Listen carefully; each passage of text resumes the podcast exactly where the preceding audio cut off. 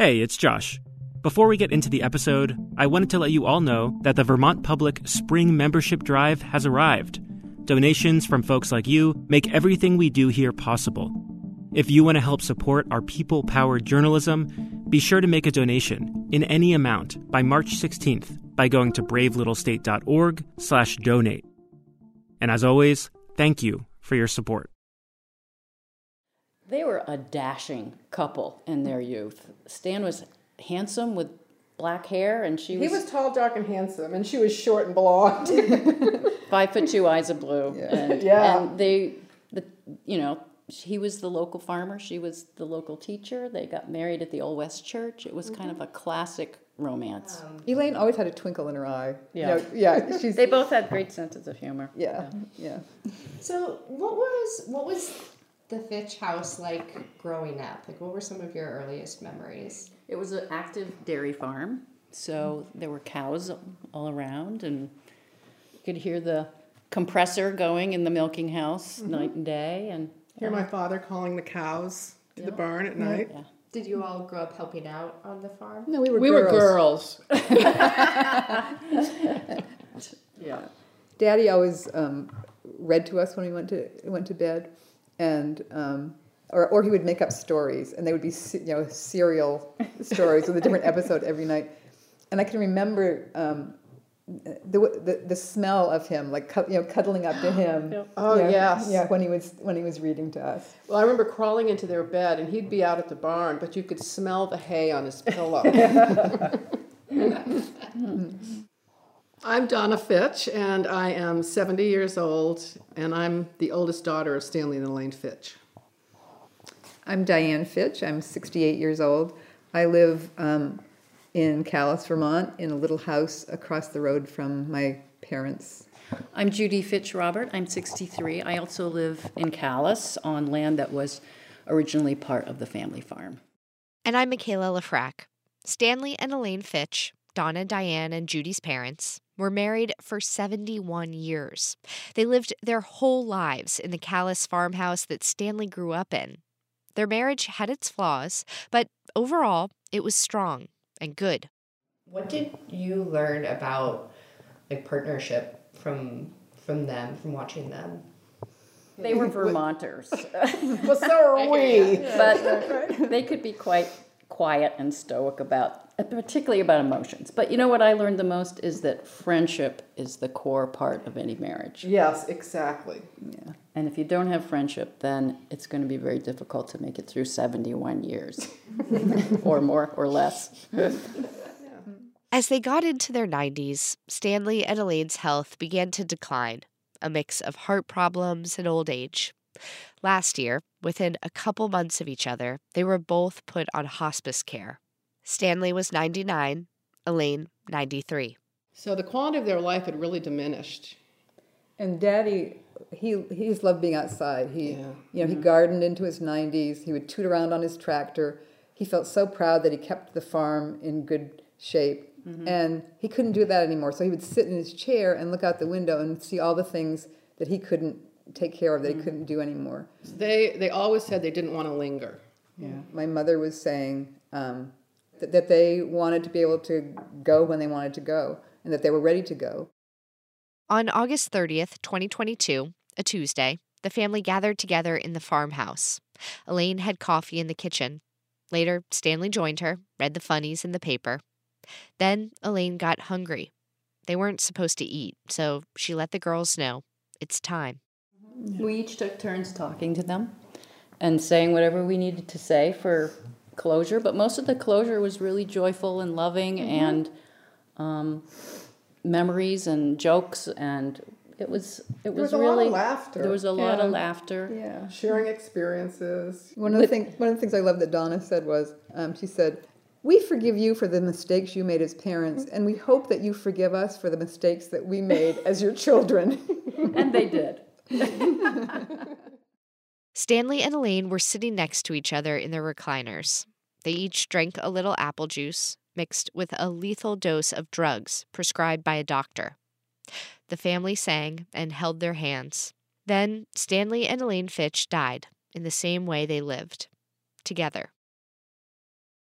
My father was born in that farmhouse. He was born in the room. in the room where he died. In the and it was the next room over that, but he was always in that farmhouse, and um, and they'd always been in the same bed, and we'd spend nights there. We could hear them talking. They were, of course, deaf, so they were talking quite loudly. But you know, I love you, I love you too. You know, it was very, you know, they had each other to the end, and I think that was also what they really wanted was to have each other to the end. Yeah. And that's what we wanted for them. And our gift to them it was so that they could stay in their home. And then their gift to us was sharing the ending with us, but also giving us this shared experience. Mm-hmm. And and that was that gift that, that we have this for the rest of our lives. Mm-hmm. They chose the, the time and they chose to go together.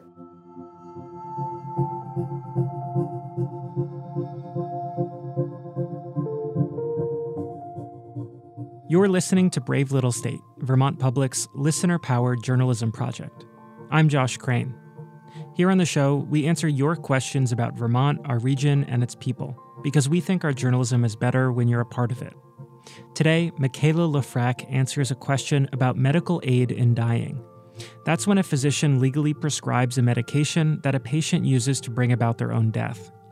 Michaela explores how the process works in Vermont and shares stories from the people who support Vermonters in their final days. Death is a part of life, and we want to make it as good as it can be for people.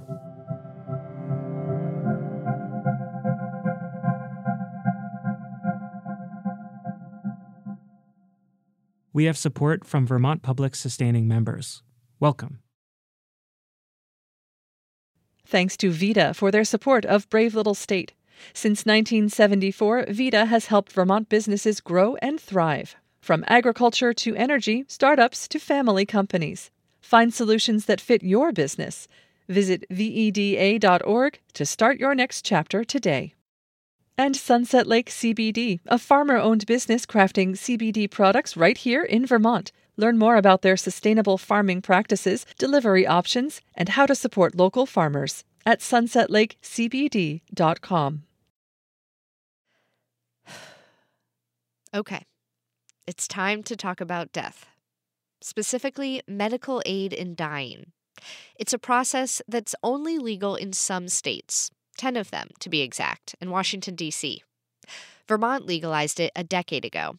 Around that time, there was a lot of debate about it, but that debate's quieted down. That silence is part of what prompted Charlie Bastard of Hartland to submit a question to Brave Little State. Why did this topic interest you? Yeah, I guess uh, I guess it is a little morbid. Um, for the record, I'm not terminally ill or sick, and I'm not uh, really obsessed with death or anything like that. Yes, death can be terrible and heartbreaking, but it's coming for all of us, after all. And if we can prepare for it, shouldn't we? I had this question swirling around in my mind for uh, for some time, and so one day I just figured, oh, what the hell? I'll ask, and the rest is history. Charlie's the first person I talked to for this story, and I hear something from him that I'll go on to hear from every person in my reporting. Charlie has lost someone he loves, and that loss changed the way he thinks about death. For Charlie, it was a friend who died of ALS. A very undignified, slow way to watch a friend uh, go out. I don't know whether he would have availed himself of that law or not. So those were all the kind of uh, things that are in my mind when I ask a question like that, and I wonder, sitting here healthy and uh, happy, if I were put into that position, would I actually have the braveness, the guts to go through with something like that? Thus, Charlie's question to Brave Little State. My question is about medical aid in dying. How many Vermonters use this option each year, and how does the medical establishment view it? You've probably heard lots of different words and phrases for this concept of taking legally prescribed medication in order to die. These days, it's most often referred to as medical aid in dying. In Vermont, some people just call it Act 39. That's the name of the legislation that ultimately turned into law. You might have also heard the term death with dignity. Advocates often use that one. People who don't support it often call it assisted suicide or physician assisted suicide. Euthanasia also comes up. That's a term that's more often used, again, by people who don't support the idea. It's not so complicated, but there's lots about medical aid in dying and Act 39, and I use those two terms interchangeably. Toni Kading is a retired nurse who volunteers for a helpline, answering questions about medical aid in dying. The helpline is run by Patient Choices Vermont, the main advocacy group that worked to get Act 39 passed. Toni offered to talk me through some of their more frequently asked questions. We used to get a lot of calls that were, why isn't this suicide?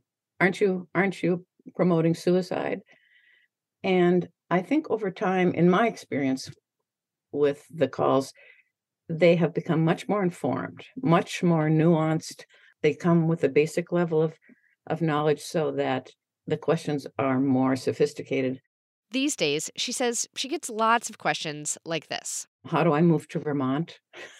What's the residency period for living in Vermont? The residency requirement is one of the many strict rules within Act 39. To qualify, you have to be at least 18 years old, and you have to have a terminal illness, meaning a doctor's determined that you have six months or less to live. You have to be able to make an informed and voluntary request and be able to self administer the medication. You also have to be a Vermont resident, which is the part that lots of people ask Toni about. I guess the first answer is if a person wants to move to Vermont to use this law, we really discourage that. It's oh. it's not the way the law was intended to work, and um, and even if residency was established, it's pretty hard to find a doctor who is willing to accept a new patient solely for the reason of hastening their death. There's also a strict process for getting the prescription. You have to make two verbal requests to a doctor at least 15 days apart. You have to make a written request in front of two witnesses. Then a second doctor has to confirm that you qualify. It's a lot to navigate. Toni tells me about what it's like for her to talk to people who are trying to come to terms with their own mortality and at the same time manage the ins and outs of this law. It seems so hard. So I ask a question that's been on my mind throughout my reporting How do you deal with all this heaviness? She tells me, gently, that actually I have it all wrong. You know, I don't approach it like that. I remember that when I was working with oncology patients and these were the sickest of the oncology patients. People would say, Oh, how can you stand that? Oh, just, isn't that just terribly depressing? Oh my gosh. And my response then is pretty much what it is now. These are the most alive people I ever deal with. They understand where the importance of life, they understand the risk of losing it they are just the most real people with the most real concerns. And if I can help that, I'm so happy to do that. And I come away from with those conversations, maybe teary, but oh my gosh, so grateful for my own life and what I have. So it's hardly ever a downer for me. It makes me grateful.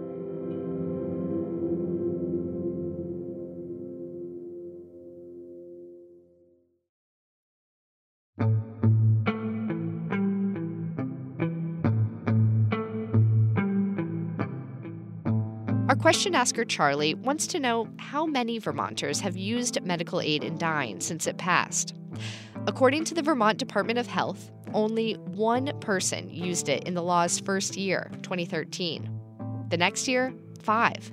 The year after that, 16. Fast forward to last year, 40 people used it. In total, 172 people have used Vermont's medical aid in dying law to hasten their death. The state also keeps track of the diagnoses of the people who used it. As of 2021, more than three quarters of them had cancer. Just over 10% had ALS, and about 5% had neurodegenerative conditions. So, 172 people total. it's a relatively small number compared to other states. For example, more people than that used medical aid in dying in Oregon in 2021 alone. But that number, 172, still represents a lot of individual people, each with their own full life and story. And rather remarkably, there's one Vermonter who's met dozens of them. Hi, this is Steve? Hi, Steve. This is Michaela Lefrak. I've been so curious to ask you so many questions. okay, go for it. Steve Hochberg runs Smilin' Steve Pharmacy. It's a family business. He works with his wife, sons, daughter in law, grandkids. Its Rutland location is the only pharmacy in the state that fills prescriptions for the medical aid in dying medication. Steve says he hand delivers almost all of them. I've got one tomorrow. That? Oh, really? Yeah, yeah. How far are you driving to deliver it? Tomorrow, about an hour. Okay. But I'll go anywhere in the state.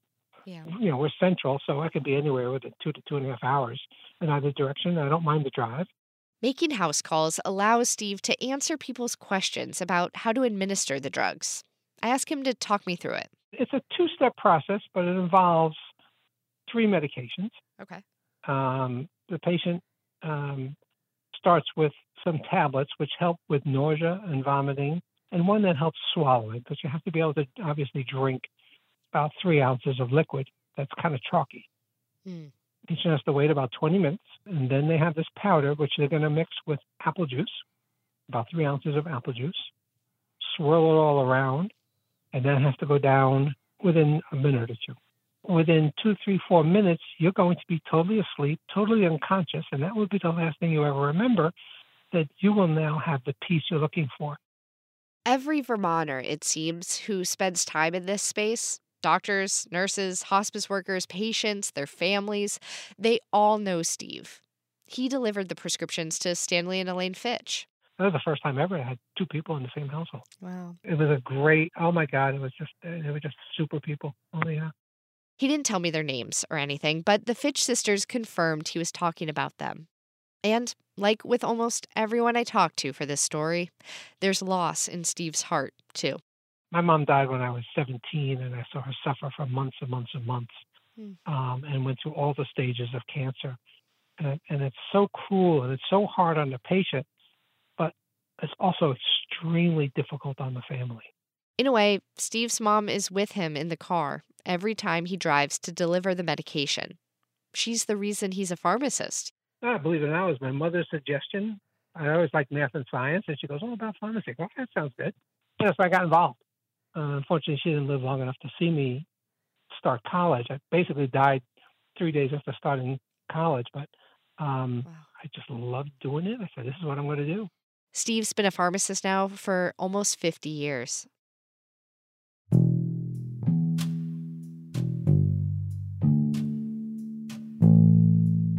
Steve has a couple of guesses as to why he's the only pharmacist that fills these prescriptions.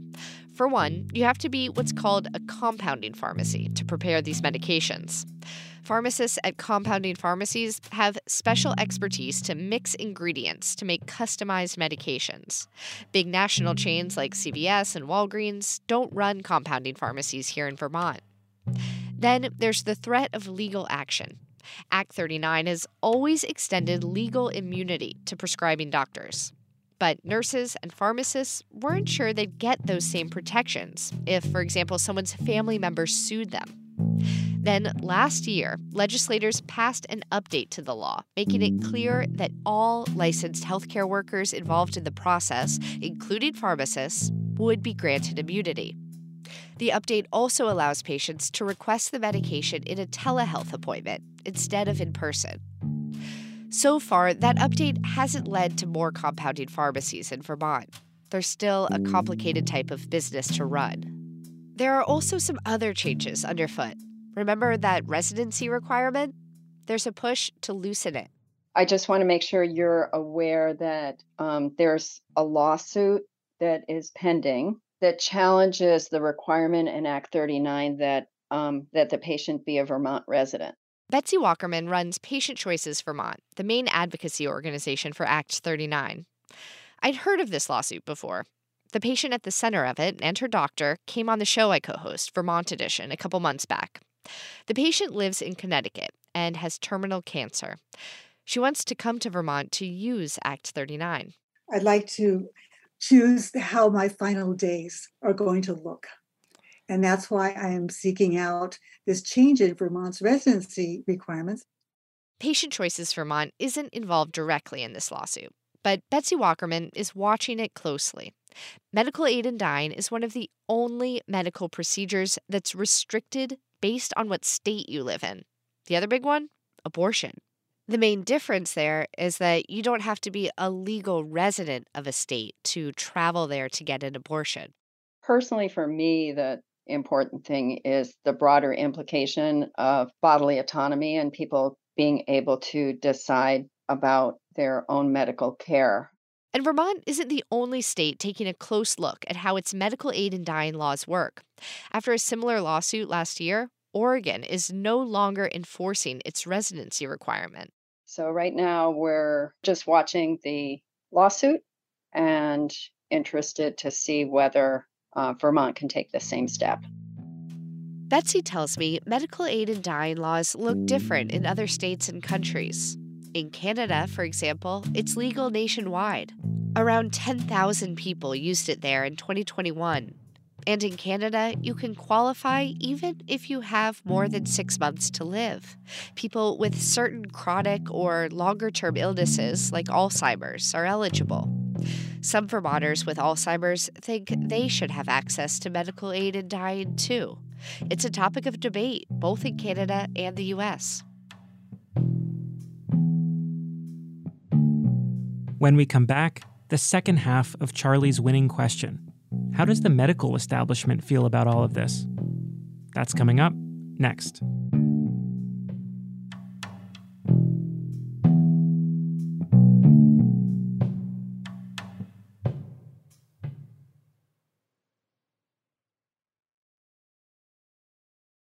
Medical aid in dying was a controversial idea when it was first introduced in Vermont.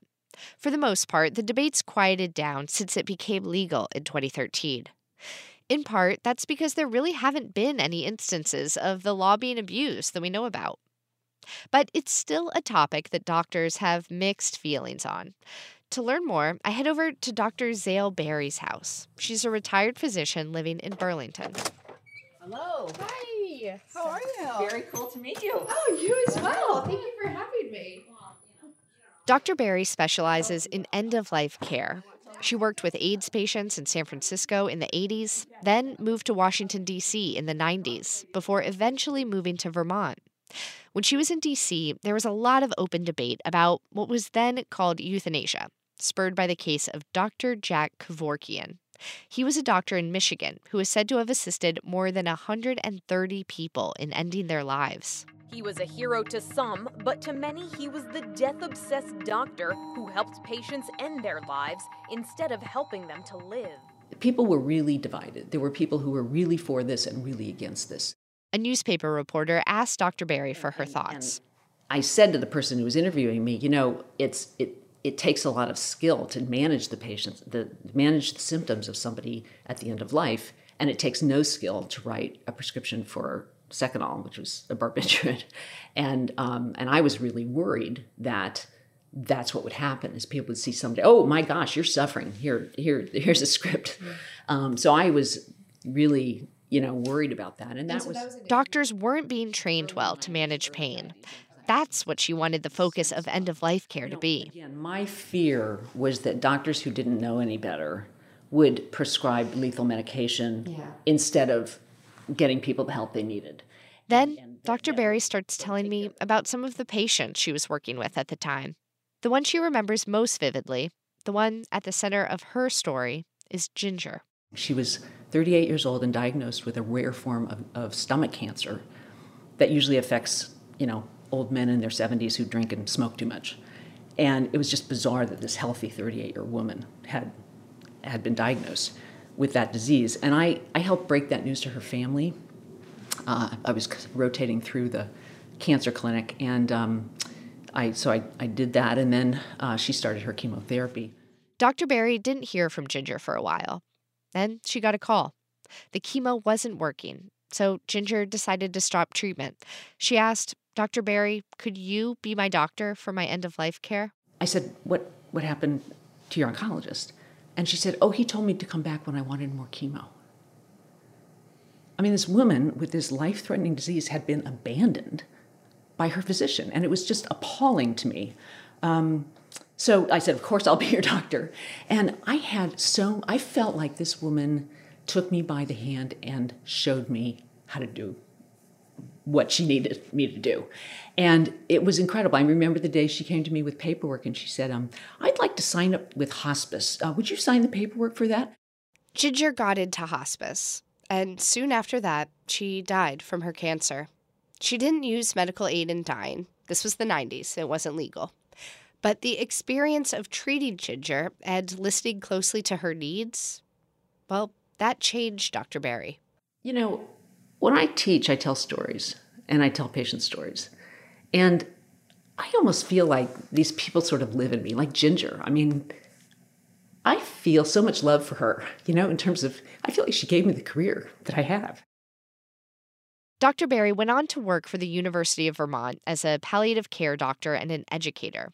She also became a staunch supporter of medical aid in dying when it became legal in Vermont as long as she was sure her patients weren't asking her for it because their pain was being ignored. Do you remember the first time that a patient came to you and asked for a prescription or asked for information about it? Well, um, you know, I, I literally have had hundreds of people ask me to kill them. I'm not kidding you. I mean, a lot. And, and I say, well, well, gosh, you know, you seem to be in a lot of pain. How about, how about if we get your pain under control and then we talk about it then? And you know, I go back the next day and say, and they're, they're comfortable. And, and, and yesterday you were interested in ending your life. And they say, oh, no, no, no, I'm fine. If they still really wanted to move forward and learn about their options, Berry said, yes, she'll help. She's prescribed the medication many, many times. And whenever she had a patient who passed away in the way they wanted, Dr. Berry would think about Ginger. I'm, I'm in my 60s, and, and certainly people who were trained up to the time I was trained you know, death was a was failure. Yeah. You know, um, after Ginger died, I talked to my friend. Uh, I said, you know, I Ginger died last night, and I I know I should feel bad because she died, and of course I feel bad, but but I feel really good about what I was able to do for her. and you know, feeling good when somebody died was I was that was total anathema to medical training. I I I hope and I, I, th- I think people trained more recently did not get the message that death is failure. Death is a part of life, and um, it, you know we want to make it as good as it can be for people.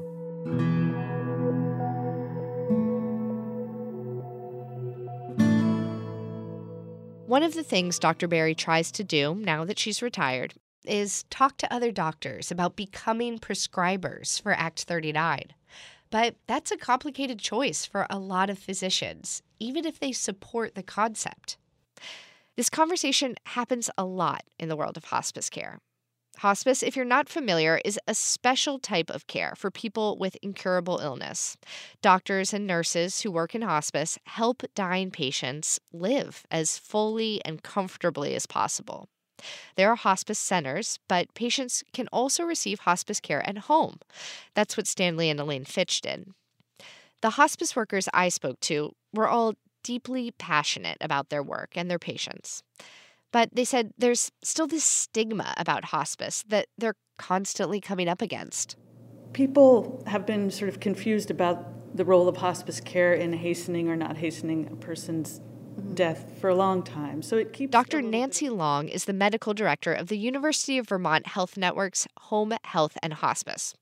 She says there's this fear out there that hospice is somehow going to make you die faster. That's why she chooses not to prescribe for medical aid in dying. I'm not in the role of a prescriber. You know, as somebody who's practiced in hospice care for over 20 years and watched the evolution of this across the country, and sort of had to correct the misunderstanding so many times in my life of what we actually do and that our intent is never to hasten someone's death. I, I like there to be a clear line about what my role is. The University of Vermont doesn't allow its doctors to prescribe for medical aid in dying if they know the patient is going to use it at a UVM facility, like the hospice center in Colchester, where Dr. Long works. The way I would describe the role of UVM home health and hospice is that we're engaged neutral. Um, Mhm. we're neutral, but we're engaged. In, in other words, we will um, help a person, help connect a person with the resources they need to do it. As, as I said, we care for people regardless of what their choices are around this. Our question asker, Charlie, wanted to know how the medical establishment feels about Vermont's medical aid in dying law. It seems like the answer to that question is still actively evolving. Just ask Dr. Tim Leahy, who heads up UVM Medical Center's clinical ethics program. I've absolutely seen that evolution. I think it's much more prevalent now for physicians sort of want to know what the what the patient's goals are. If the patient, for instance, wants quality of life over quantity of life, we view that as as our duty and privilege to be able to help them achieve those goals. And and I do think that has been a cultural shift over the years. It's not just doctors and nurses who are reevaluating how they approach the idea of death. Act 39 has spurred people across the state to talk more openly about death and dying, regardless of whether they support the law or not. The three of us were doing that, and then you know we started to get to get help. My parents were so People like the Fitch sisters, who helped their parents navigate medical aid and dying, well, they're the role models for that conversation. The sisters told me supporting both their parents through the process of dying was incredibly hard. They basically put their lives on hold for months. But they got through it because they knew they were doing what their parents wanted and because they had each other. Yeah, and then you know we were holding their hands when they mm-hmm. Drifted off. Mm-hmm. And it was very peaceful. It was like falling asleep. It was very, very graceful. Yeah, we, peaceful. we read some poems to them. We Mhm. sang to them. And then after their death, the community completely wrapped their arms around us. Uh, we had an open house at their at their farmhouse, and we had my mother's paintings up. We had poems my father had written. He has My various- mother's wall of wisdom. Oh, she'd write these little sayings down on pieces of paper, and I started pasting them up on the wall. And there's a lot of them. And you know, some were like quotes from literature, like Dostoevsky, or a poem that she liked. But some were some that she wrote herself. Some were about weight loss. of course. and my son is having a Christmas party uh, this weekend, and he's inviting his generation and our generation. And my parents will be on the mantle, and they would just love knowing that there's a party there. Yeah. Yeah, it continues. It continues.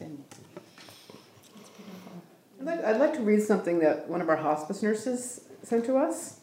You don't have to include it, but it's um. She says, "Thank you so much for your note. I learned so much from you, from your parents, and you all. Thank you for all of the reminders you allowed us to see of the power of love, family devotion, and loyalty."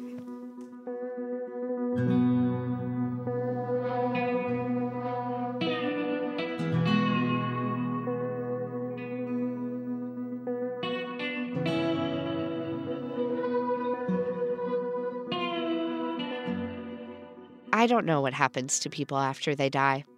But I do know that Stanley and Elaine's memory lives on in their family, their community in Calais, and now in all of us.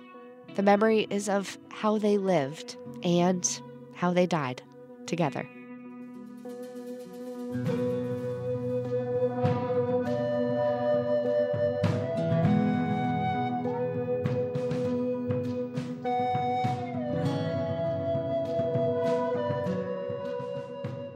Thanks so much for listening to the show, and thanks to Charlie Bastard for the great question. To see photos of the Fitch sisters and their parents, Stanley and Elaine, check out our website, bravelittlestate.org. While you're there, you can submit your own question about Vermont, sign up for the BLS newsletter, and check out our episode archive. Find us on Instagram and Reddit at BraveStateVT. Michaela Lefrak reported this episode. I produced it and did the mix and sound design. Editing and additional help from the rest of the BLS team Angela Evancie, Myra Flynn, and May Nagusky. Music by Blue Dot Sessions. Special thanks to Jana Clow, Erica Heilman, Tim Leahy, Linda Bluestein, and Chelsea Shelfunt. Brave Little State is a production of Vermont Public. We have support from our station's sustaining members. If you liked what you heard today, head to bravelittlestate.org/donate or just tell your friends to listen. I'm Josh Crane. We'll be back soon with more people-powered Vermont journalism. Until then,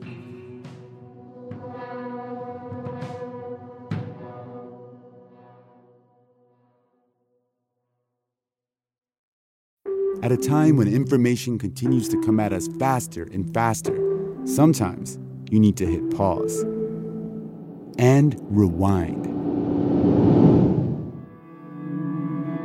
NPR's Throughline takes you back in time to the source of the news stories filling your feed. Find NPR's Throughline wherever you get your podcasts.